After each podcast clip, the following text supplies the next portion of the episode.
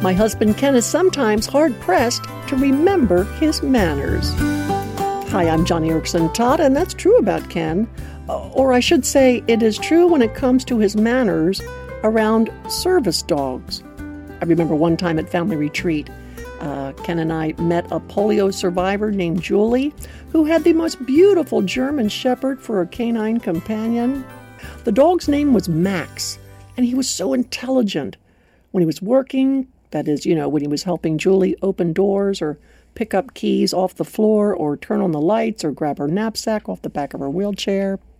When Max was doing these things, he wore a little vest and a muzzle to show everybody around him that he was working.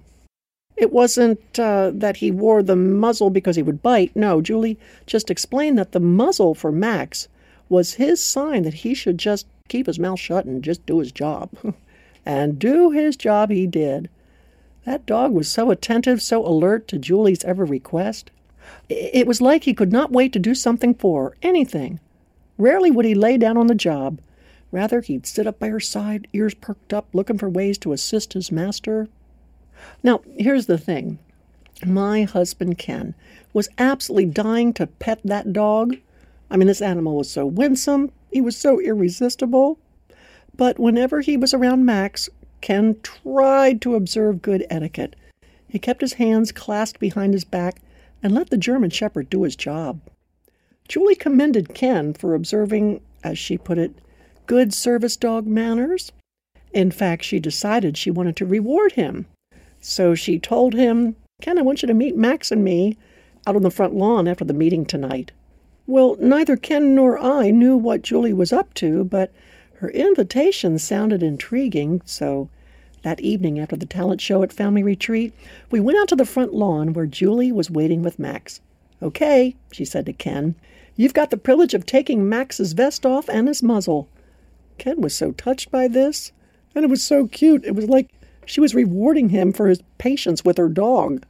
Well, when Ken started to untie Max's muzzle, oh my goodness, that dog started wiggling and wagging his tail furiously and whining.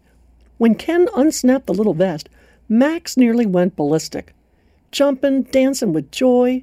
It was so odd seeing him like this. Before he had been so calm and quiet, but now with his muzzle off and his vest off, it was like he knew he could be a dog again. When Max was free, he started racing around in circles and barking happily, and that's when Julie handed Ken a tennis ball. When Max saw that tennis ball, he started jumping up in the air. It was a sign for him that he wanted Ken to throw it so he could catch it, and oh, did my husband have a blast with that dog that night. What a gift Julie gave to him the chance to play full force with her wonderful dog. I like that the Bible commends us when we take care of our pets. Proverbs chapter 12 verse 10 says that quote, "A righteous man cares for the needs of his animal." God genuinely cares about how we treat our dogs and cats or horses or parakeets. And oh, does Julie take good care of Max. Hey, if you'd like to learn a few service dog manners, like Ken learned, you know, a few doggy do's and don'ts around service uh, dogs like Max, then you must go to my radio page today at joniandfriends.org and download a sheet of information about all the different kinds of service dogs there are, as well as the manners you need to observe when these dogs are working to help people with disabilities. Max and Julie will appreciate it when you do. So download it at joniandfriends.org.